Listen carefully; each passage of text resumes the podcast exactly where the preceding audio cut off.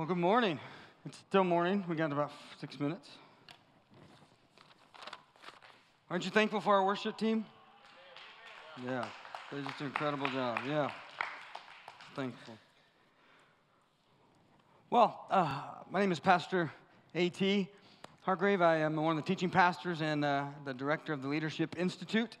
I get a chance to preach this morning as uh, Pastor Lawrence and Tracy are um, at another church um, there's been a lot, you can see the tables kind of set out. We've been in this series called Come to the Table. There's been a lot of things said about that.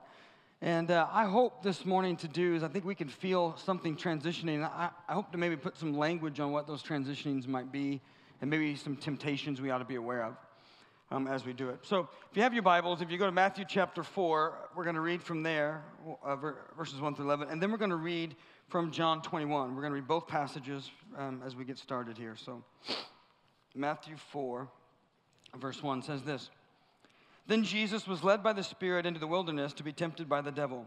After fasting 40 days and 40 nights, he was hungry. And the tempter came and said to him, If you are the Son of God, command these stones to become loaves of bread. But he answered, It is written, Man shall not live by bread alone, but by every word that comes from the mouth of God. Then the devil took him to the holy city and set him on the pinnacle of the temple and said to him, If you are the Son of God, throw yourself down, for it is written, He will command His angels concerning you, and on their hands they will bear you up, lest you strike your foot against the stone. And Jesus said to him, Again it is written, You shall not put the Lord your God to the test. Again the devil took him to a very high mountain and showed him all the kingdoms of the world and their glory, and he said to him, All these I will give you if you will fall down and worship me. Then Jesus said to him, Begone, Satan, for it is written, You shall worship the Lord your God, and him only shall you serve. And the devil left, and behold, angels came and, eh, and were ministering to him. Now, John 21, verses 15 through 19 says, When they had finished breakfast, Jesus said to Simon Peter, Simon, son of John, do you love, uh, do you love me more than these? And he said to him, Yes, Lord, you know that I love you. And he said to him, Feed my lambs. He said to him a second time, Simon, son of John, do you love me? And he said, Yes. Lord, you know that I love you. And he said to him, Tend my sheep. And he said to him the third time, Simon, son of John, do you love me? And Peter was grieved because he said it a third time. Do you love me? He said to him, Lord, you know everything. You know that I love you. And Jesus said to him, Then feed my sheep. Truly, truly, I say to you, when you were young, you used to dress yourself and walk wherever you wanted. But when you are old, you will stretch out your hands, and another will dress you and carry you where you do not want to go. This he said to show about the kind of death that he was going to glorify God. And after saying this, he said to him, Follow me. Follow me. Let's pray. Lord, we are bombarded with the opinions of men. I pray in the next few moments that you would keep us from opinions of men. We would like to hear from you. So I pray that you'd speak this morning. Lord, I just take a moment and I pray for our children. I pray that you would give them a heart to know you and to walk in your ways. I pray that you'd give them eyes to see your glory and to gaze upon your beauty all the days of their life, and they would choose that. I pray for those serving our children and ministering to them. May you anoint them. May you bless them. And Lord, I pray in here, may the words of my mouth, may the meditations of my heart be pleasing to you. And I thank you in advance for this. In Jesus' name, amen. When I was um, young and in college, I had a friend, and we were went tubing on the lake. And if you know anything about tubing, it's just where you attempt to kill each other for a while, right, in the water. And so uh, it was me and him and some, and some other people, and we were basically, I'm highly competitive. And uh, so we had this thing worked out where we would time each other. You know, I would drive and try to throw him off and time and see how long he could stay on. Then we'd switch. He'd drive and time it and we'd see how long I could stay on, that kind of thing. And he had went, and it was my turn. I knew what time I had to beat, and I'm getting on there. We're be bopping around. He's slinging us around. All of a sudden, I realized that the water's kind of cold and that my swimming trunks had slid down to my knees. And so I got to thinking, you know what? Hey, the damage is done. Um, if I hold on with my shorts, the swimming trunks down like this, uh, and beat his time, he can't top that. I mean, that's just what I'm thinking. Damage is done. So he takes on you, holding on your stomach, and all of a sudden the shorts slip down further. They slip off one ankle. so I stick my foot in the air as high as I can get it. So I'm on my stomach, sticking my foot in there just to keep it like my shorts like a flag, you know, flying behind me. And uh, I realize if, I, if uh, I lose my shorts, I may not be getting out of this lake. Uh, you know, And so my friend slows down. I thought well, that was so nice of him. Then I realized he's like slowing down next to the swimming area. He took us near the buoys just so everybody could. Uh... And so I finally I just had to let go of the tube, had to just embrace the shorts, you know, be like, God, I'm thankful for shorts. I'll take the loss on this one, right? Live to fight another day. I, I say that embarrassing story to you just so that, just because there's times in life where we have to choose to let go of something in order to grab a hold of something else that we really need.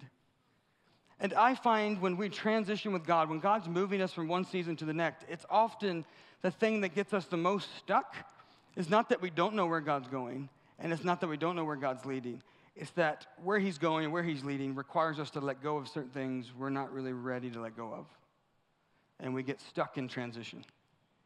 It's less about can you make it and more about all your baggage can't fit through the tunnel, so to speak. You're going to have to let some things go. And that's sometimes really hard. And so, what I want to talk about this morning is we've been talking about the table. We've had four or five weeks now. You've been hearing about it.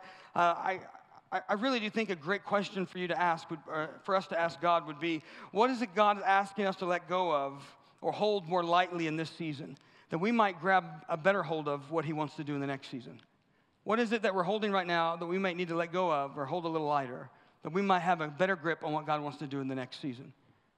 So I, I want to kind of help us through that, and we're going to look at the temptations of Jesus at one time, and then how God is calling and uh, restoring Peter, really sending Peter out to minister for him. We're going to look at those kind of parallel and see if we can take some things from it. So let's dive in uh, here. The first temptation with Jesus. I think one of the things that we're transitioning from, and that we have to be careful about the temptation of, is to we just have had to resist the temptation to try to be relevant all the time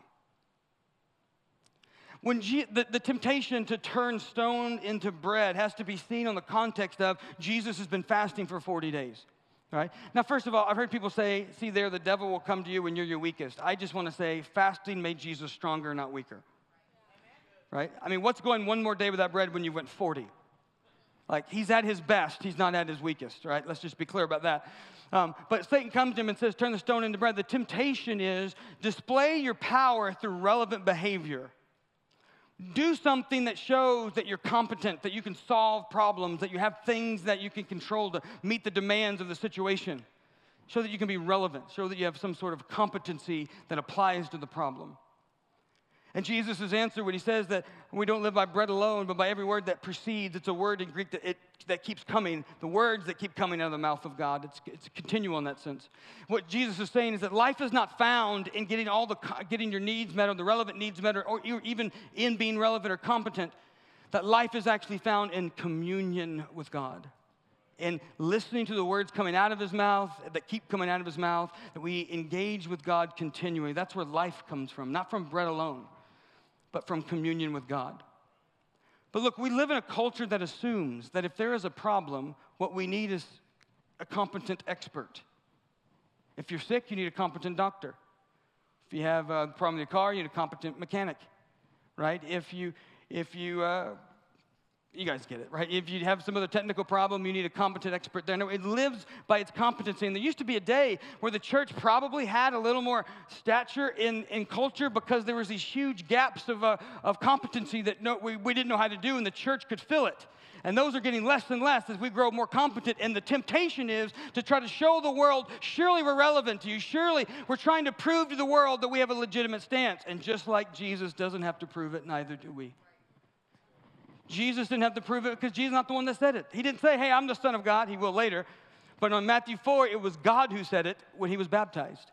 This is my beloved Son in whom I'm well pleased. In other words, if God pronounces it, let God back it up.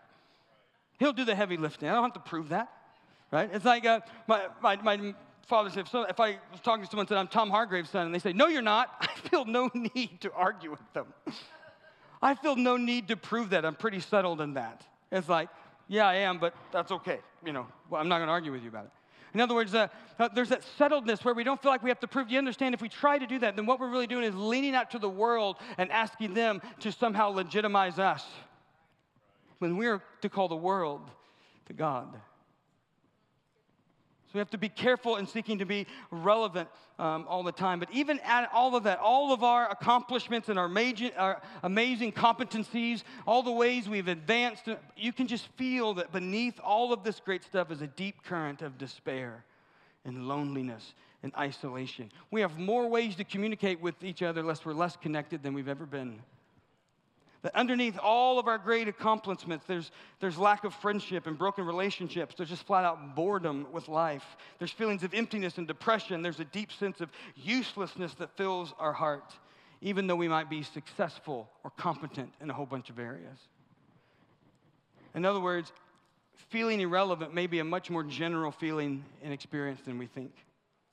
And it may be just here, right here, where the people of God, where the people of destiny, if we could dare to resist the temptation of always trying to be relevant to the world, but instead step forward in our unadorned selves, our vulnerable selves, and just be who we are that is broken people who are loved by God.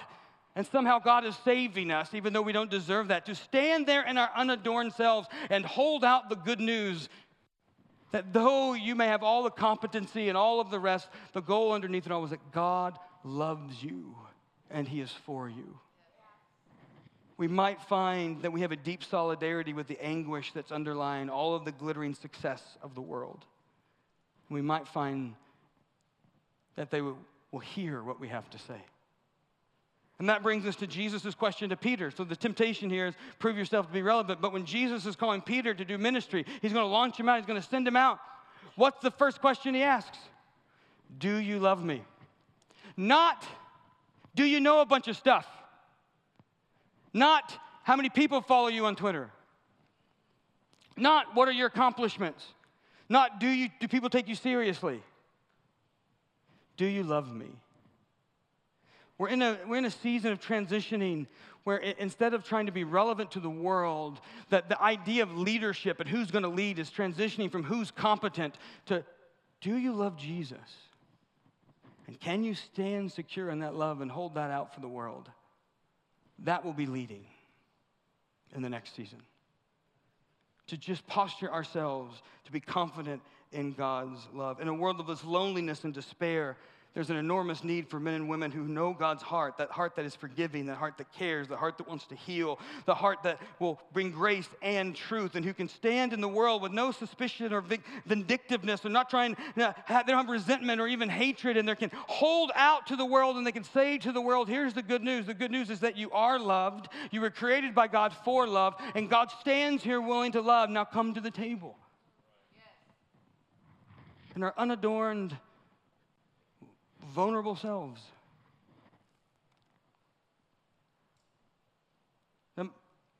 if we make being um, relevant and competent part of the criteria that it takes here to really do anything for Jesus, then what we often do is we create a standard that begins to judge us unnecessarily. And a lot of people think that they're not called by God who are called by God because they've compared themselves to a standard that God wasn't giving anyway. There's a lot. This is a season where God is mobilizing and empowering all of the saints. And you have to be careful because if you make being relevant and competency the goal, then you'll feel inadequate, you'll feel uh, um, incompetent, and therefore uh, unavailable to Jesus. But you're not. The first question is Do you love Jesus? That's, that's where he starts. Just do you love him? That works. That goes a long way when it comes to helping people and serving. But there's a practice I want to give you to, to live a life that's not dominated by all of the um, desire to be relevant or even the pull um, of all the urgent things going on around us, but to be anchored in God's love. One of the main practices we're going to have to engage in is contemplative prayer.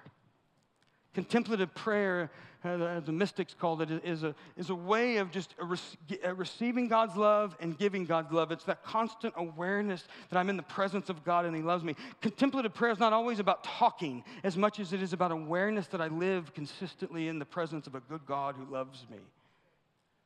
And there's a lot of different practices that we can do, but we got to move from trying to seek to be relevant to seek to be reliant on God through prayer, learning to live by every word that comes out of the mouth of God.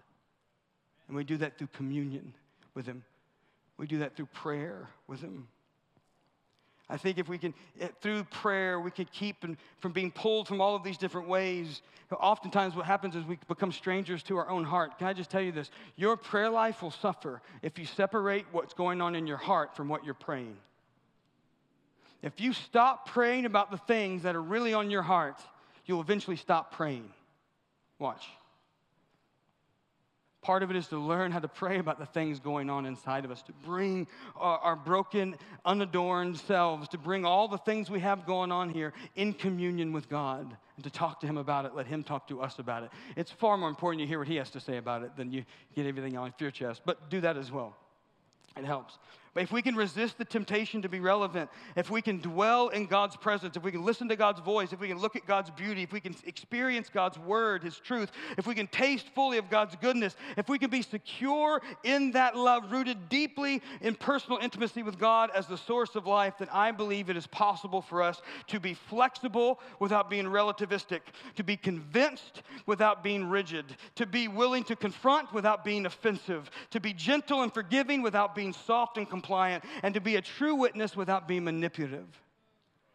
If we can find that place, we have a chance to be all to do this, to be this way in the world in a way that holds salvation out. And that is what this table is about. This table movement, these things that we've been talking about, is about trying to be in the world. It's about not trying to be in the world in the most relevant way possible, but rather being in the, one, in the world as one who loves God, is known by God, and who loves others.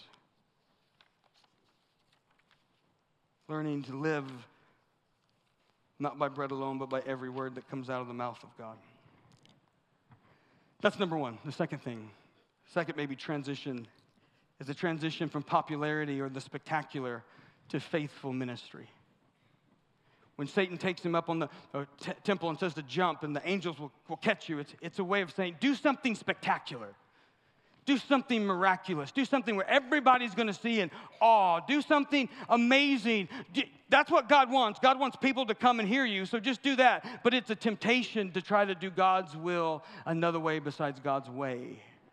See, it's not just that we do God's will, it's that we do God's will in God's way. And that's why Jesus is able to say, wait a minute, I don't need to test God in this because I trust God in this. We must give up the drive for, to be spectacular, to be popular. I don't understand it, but somehow we get a little obsessed with it, don't we? That, that it's like um, we read about uh, feeding those who are hungry, and we think about the most spectacular way possible to feed the hungry. Right? Can we have, can we have meals donated and can we feed 5,000 people and can we spend all the, this money? What about the person on your block that's hungry? What about the person down the street? What about the, the person that you could invite to your own table to eat? Why do we immediately think about how big we can do things? Because we're moving. Why is it we think that the bigger and more spectacular thing is the more effective thing instead of the personal thing? Jesus is inviting us to discover in the season of the table that doing things God's way being highly relational, engaging with people, is the way that leads to fruitfulness in life. It may not be spectacular, it may be ordinary, but faithful, ordinary ministry, which we're all called in to do, will bear fruit. It will bear fruit and fruit that remains. It will bear fruit that remains. And that's why Jesus, uh, remember his question to Peter was one, do you love me? But the second one, then feed my sheep. In other words, nurture their well being. Give your attention to nurturing the well being of others. Listen, it is possible for us to be for other people, to be genuinely for their well being, even if we fundamentally disagree with them. That's okay. God's for their good too, by the way. That's why, we, as we talked about uh, a couple weeks ago when, when I had a chance to preach almost a month ago now about uh, um, uh, Matthew, God calling Levi to, to follow him, that he was clear he needed to repent. But, but Jesus having dinner with him, Jesus bringing him close was a way of pulling him towards repentance. But the point is that we can do this through intimate and personal relationships. The problem is it's just a little messy, right? But Jesus says, Feed my sheep. And I want to just say, not only is ministry, we're all called to do this. Ministry is no longer about the platform, right? Ministry is about all of us engaging with people. Uh, the word ministry in Greek comes from, it doesn't matter, it just means to serve, uh, to basically to serve someone, to be for their good, right? And as we do that, we'll be surprised to see what God does. But not only is ministry something we must all do together, uh, and that is, it's, ministry is communal, it's also mutual. The question is not only this, not only can we do the spectacular, uh, can we resist the spectacular, can you receive ministry from each other? See, now this is not just about you ministering. This is about you being able to receive ministry. from your brother and sister? Can you receive it and not just give it? Can we make ourselves vulnerable to other people?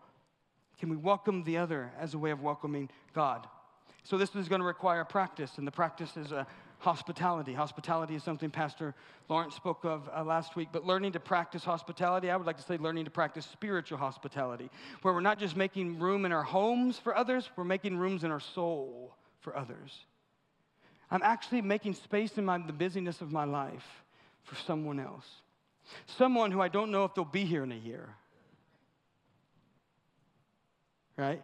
To give the, all the, you know, I need some, if we need some sort of proof that the other person is worth the investment, it's not love to begin with. Uh, uh, that's something else, right? Look, it's possible to love someone knowing that even if they go on, that, that well, we celebrate it in a wedding. In a wedding where the, where the father of the bride stands there and he says, Who gives the, the one officiating, who gives the bride away? She says, Her mother and I. That, that, that, those two parents, that father and mother giving away that bride, had to love their daughter so much in such a way that even when that they can encourage her to go on, even when they knew going on would change the relationship. Well, it wouldn't be the same. But you love the person enough to allow them to go on. We can do this with people. We can love. We can find places within our souls where even if they go on, we can urge them on in the goodness of God.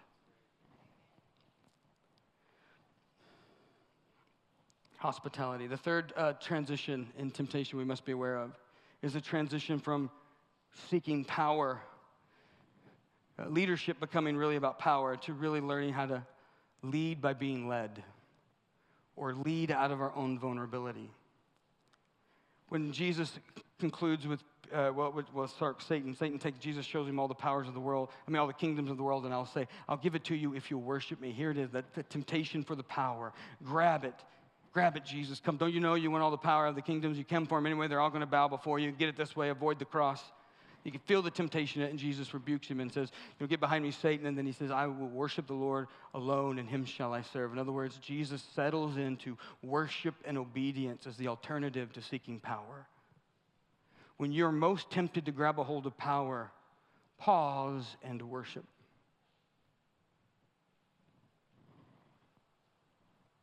There's something about power that is alluring, isn't it? I don't know what makes power so tempting to us, except for I think what power offers us is an alternative to actually having to love people. It is a lot easier to tell people what to do than to love them. It is a lot easier to play God in my life than to actually love God in my life. It's, uh, it's easier to try to control other people than to actually love other people and be patient with them and bear all things with them and believe with them and hope with them and endure all things with them. That's why if I could just get a little control over the situation, maybe I can get the outcome I want. It offers us an alternative to love. But if we can see the way we see how, that God shows his power by becoming a frail human being. And I mean, vulnerable as a baby. And in that vulnerability, as a human being grows and even allows himself to be crucified by his own creation. And then resurrects from the dead. Not only that, while being crucified, forgives them and then rises from the dead, conquering, now showing and displaying his glorious power even over death. But you see God's power in his vulnerable love, not in his strong hand. Now, don't get me wrong, he has a strong hand. But you see his power in Jesus in the vulnerable love offered to us. What does that mean practically? How do you practice vulnerability? How do you lead out of your vulnerability? Well, first of all, you have to acknowledge our vulnerabilities, which often feel like weaknesses, are actually a way in which connects us to others and ground us concretely in community. I just want to say, you see people that go around, they visit all kinds of churches and groups and community groups, and they can never find this weird thing called belonging. It seems so elusive to them. Chances are, they're not practicing the vulnerability enough to feel like they belong. You see, it's not just do you have people around you love you, it's are you willing to be seen? Intimacy, because into me I looked, into me I'm going to let you see. Now that you see it, you can accept that, then there's that sense of belonging. But if I refuse to be vulnerable, then I'm actually if I hide those things, I'm actually hiding from love. Does this make sense? So how do we how do we do this? I, I uh, actually had a picture of it and I felt a little self-serving, so I decided not to do it. But now I'm just going to tell you about it and be self-serving that way. Uh, I'm making a table right now, a dinner table, a dining table for us in our, in our new home. And, and uh, there's a thing in woodworking called joinery. Joinery is when you're taking two pieces of board and you put them together. And if you strategically take wood off of one, and you strategically in a different place take wood out of the other. And when you glue them together, that, that joint will be stronger than it would have if you'd have left them both whole and tried to glue them. Your vulnerability, you see it? Your weaknesses and inadequacies are places where when God adjusts your life inside a Christian community, and He is the glue that binds those things together, that community can be stronger than it would have been if it was on its own and whole and free from the other. You see what I'm saying? Your weakness, yeah, I love that. Your weakness and vulnerability is actually the place you can experience the deepest community if you'll have the courage to be vulnerable. Now, we have to do that if we're ever going to lead that way. But leading out of our vulnerability also means this it means we make our own faith and our own doubts known to others. It means we make our hope and our despair known. It means we make our joy and our sadness known. It means we make our courage and our fears known. It means we make our success and failures know, uh, known as a way of letting others come to see the God who loves unconditionally. We are not the healers. We are not the reconcilers. We are not the Savior. That's Jesus. We are broken people on the same journey we're inviting other people into as companions, knowing He's the guide who will heal and direct us. That's the mystery of ministry, my friend, is that we have been chosen to make our limited and very conditional love and broken lives somehow a gateway into His unlimited and unconditional love of God. I don't know how it works, but God has said, I'm going to take you and all your brokenness and limits, and I'm going to let that be seen and in that, people are going to come to know my depth of my unconditional love for them. We don't necessarily lead best in our strengths, sometimes we lead best in our weaknesses. So, if that's the case, that this practice of vulnerability, we're transitioning from trying to be relevant and competent to reliance on God and prayer. We're transitioning from, from trying to do things in a spectacular way to faithful, ordinary ministry of loving people day in and day out. We're transitioning from seeking power to learning how to lead by being led, how to be vulnerable with others. If that's the case, then what you can realize is this greatly opens up the possibility of who can fall into leadership. We don't need a com- competent few people on the stage. There are people that may be called to that, and that's a legitimate calling. Just like Jesus gathered crowds and preached, that was part of his calling. But we all Christians have a calling to make disciples. And we all have a calling to love people and to bear faithful witness to Jesus. And what we're saying is the table becomes a place where that can happen. Where we can bring people together, and, and not only will they can interact with us, but maybe through our vulnerability, through uh, uh, the, the atmosphere which is created, God would be at work in their lives, and God would do something miraculous in saving them, or drawing them to Himself, or healing them. So it means then leadership can look different. If we are sharing our lives and our, and our weaknesses and strengths, our joy and our sadness, our vulnerabilities, then it can look a little different. And that's one of the reasons why we are working with the, the Destiny Christian Leadership Institute to create now a track, really uh, adjusting to really focus on how do we help train people to pastor, if you would, destiny tables. Look, uh, there are some, there's some training. There's some things that we need to learn. We need to learn how to have dialogue and meaningful conversation. We need to learn how to have, be a non-anxious presence in front of someone as they're sharing things we may disagree with or even be shocked at. There, there is um, uh, ways of, uh, uh that, there's just things we need to learn, and, and it can be trained, but we're trying to find the most practical way possible. How do we train people in the shortest amount of time so that they can get out and do it? They can just get out and do it. So you could, you'll get more information on that coming, but I just wanted you to hear that if we're learning to lead by being led, it means we have to have some sort of preparation in discerning God and how to adjust and respond to God, and that's what we're going to be looking at doing. But it brings a leadership of the destiny table comes to a different place. It's, no, it's more about organic leadership than it is about organizational leadership. People grow organically, not mechanically. Uh, mechanical growth. If I was to throw a book down and then throw another book down, throw another book down, the pile would grow, but that would be mechanical growth. In other words, it's not growing from the um, interrelation, interrelatedness of the complexity of parts that make it grow. It's growing because something just keeps added to it. Does that make sense? Think of an assembly line. That's mechanical growth. It can happen fast, but it also happens unstable. Mechanical growth can easily be minused and subtracted from or blow up. You can do all kinds of stuff. Organic growth is a bit different. You can't hardly measure it. Everybody know anybody have the place in your house that has all the heights on the door frame, right? So and so when he was, you know, in 2006 was this tall. Now he's this tall on his birthday, this tall. Why do you measure the height of a child? Because they don't know they're growing. When things grow organically, rarely do you notice it until you look back and test it, until you, you see it in another light or you see it in another context. Same thing with um, athletes. You, the only way if you know if somebody's faster running the 40 yard dash at, at 18 than they were 16 is you have to time them when they're 16 and you can time them when they're 18. They may feel faster and be slower, and they may feel slower but be faster. You have to have something outside of it to measure it by. My, my, point is, organic growth is hard to tell. Organic growth is more about, more about gardening than manufacturing. And when it comes to leading the destiny table, we have to think about how do we have organic leadership. Organic leadership is not about control and command, it's not about decision making and power, it's about climate control. Well, just like gardening, I can't make this rose bush grow but I can put it in the right environment to help it. I can do everything I can to place it in the right environment so it has the greatest amount of success. I cannot save people, but I can put them around a table where they are heard and they're loved. I can put them at a place where somebody will listen to them, have intelligent dialogue with them, will seek to understand what's going on. I will be there as a witness of the good news of Jesus. I can't save somebody, but I can create an atmosphere where somebody might be saved.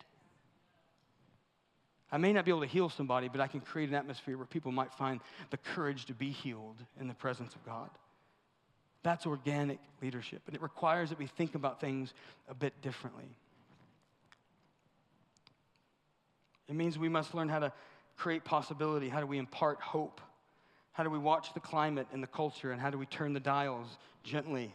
How do we have conversation with people? How do we focus less on trying to get people through certain stages of some sort of growth? And how do we just find out where they are and love them there? Help them discern what God's doing in their life so they can just say yes to the next thing God's doing. That's our job. How do we help people do that? We can do that, we win. God will do the heavy lifting. Well, in, um, in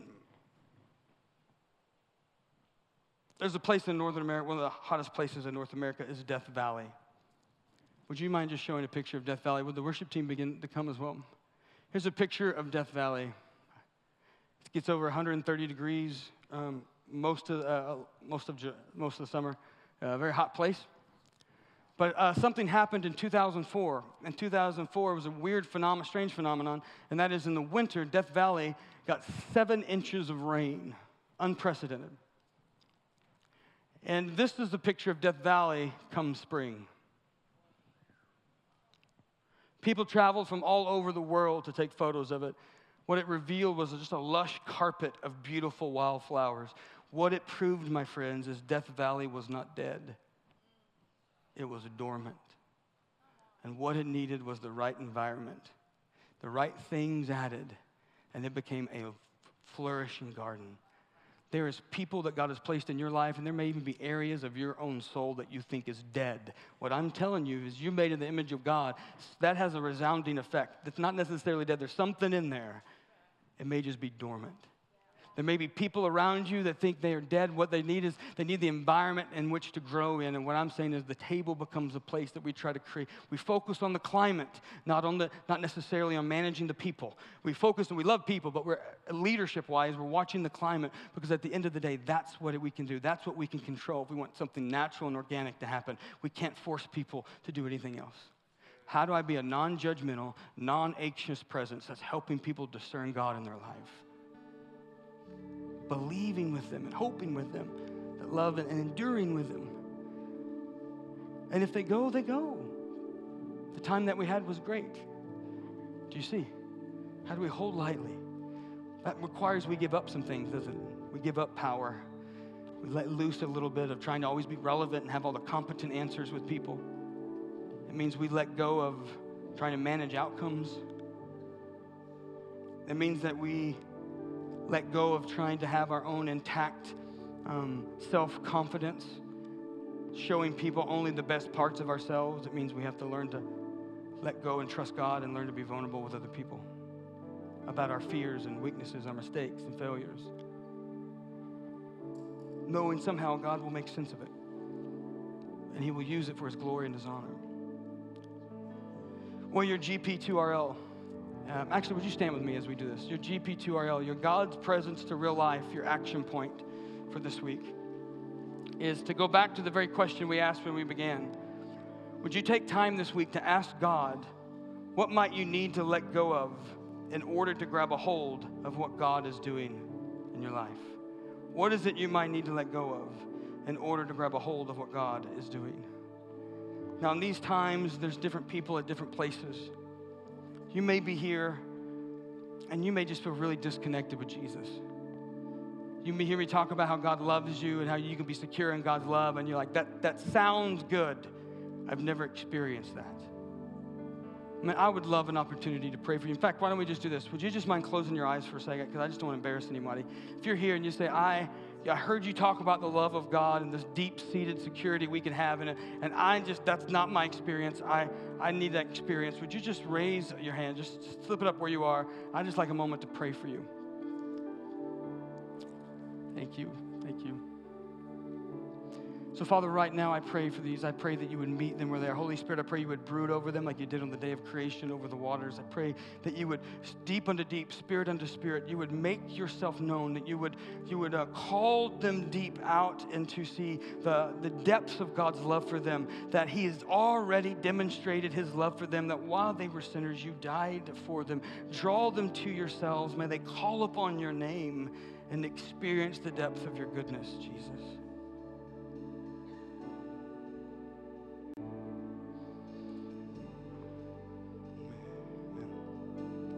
You look uh, back up here at me? Another, another way we can be disconnected with Jesus, and a lot of times we're disconnected with the church. And we just don't feel like we're connected. And again, like I was saying, ministry is not just uh, mutual, it's also communal. We're to do this together. And so, what we have, one of our ways and our processes of helping people connect to the church is uh, called Discovering Destiny. And next Sunday, in between services will be a chance for you to come and, and meet some other people who are walking this out and to, and to learn more about Destiny and let Destiny learn more about you that we might help you find community here in a meaningful way. So if you would like to do that and you haven't, if you've not been contacted, then we don't know you want to come. Let me just put it that way. So if you will take out a Connect card and you put your information on it, you can just say you want to know about Discover Destiny next week and drop it in the giving station. You will hear from us. And that would be a way to help you maybe connect at a deeper level. Maybe you're here and you uh, would like to know more about pastoring the Destiny Table. You can do the same thing. You can fill out that Connect card and say, I would like to know more information about the training coming up about that, and we would love to let you know about that. Well, one of the things that Pastor Lawrence has, uh, I think, done so well, and that is part of our uh, response as a, uh, as a community, part of our calling is not just to hear the word, but to respond in worship to the word. So we're going to take a little bit and we're going to worship. There's communion in the back if you'd like to take communion. Um, the giving station's in the back if you want to worship with your tithes and offerings. But we just want to take a moment to respond to God um, as He is transitioning us. Maybe if you already know what you need to let go of, maybe here's a great time to do that. Jesus, Holy Spirit, come. Have your way. Take frail words spoken and do mighty things things only you can do. Give us eyes to see and ears to hear and a heart swift to obey. May we see the ministry. May we let go of the things that can't make the journey with us. For your honor and your glory. We thank you for this in Jesus' name, our only hope. Amen and amen.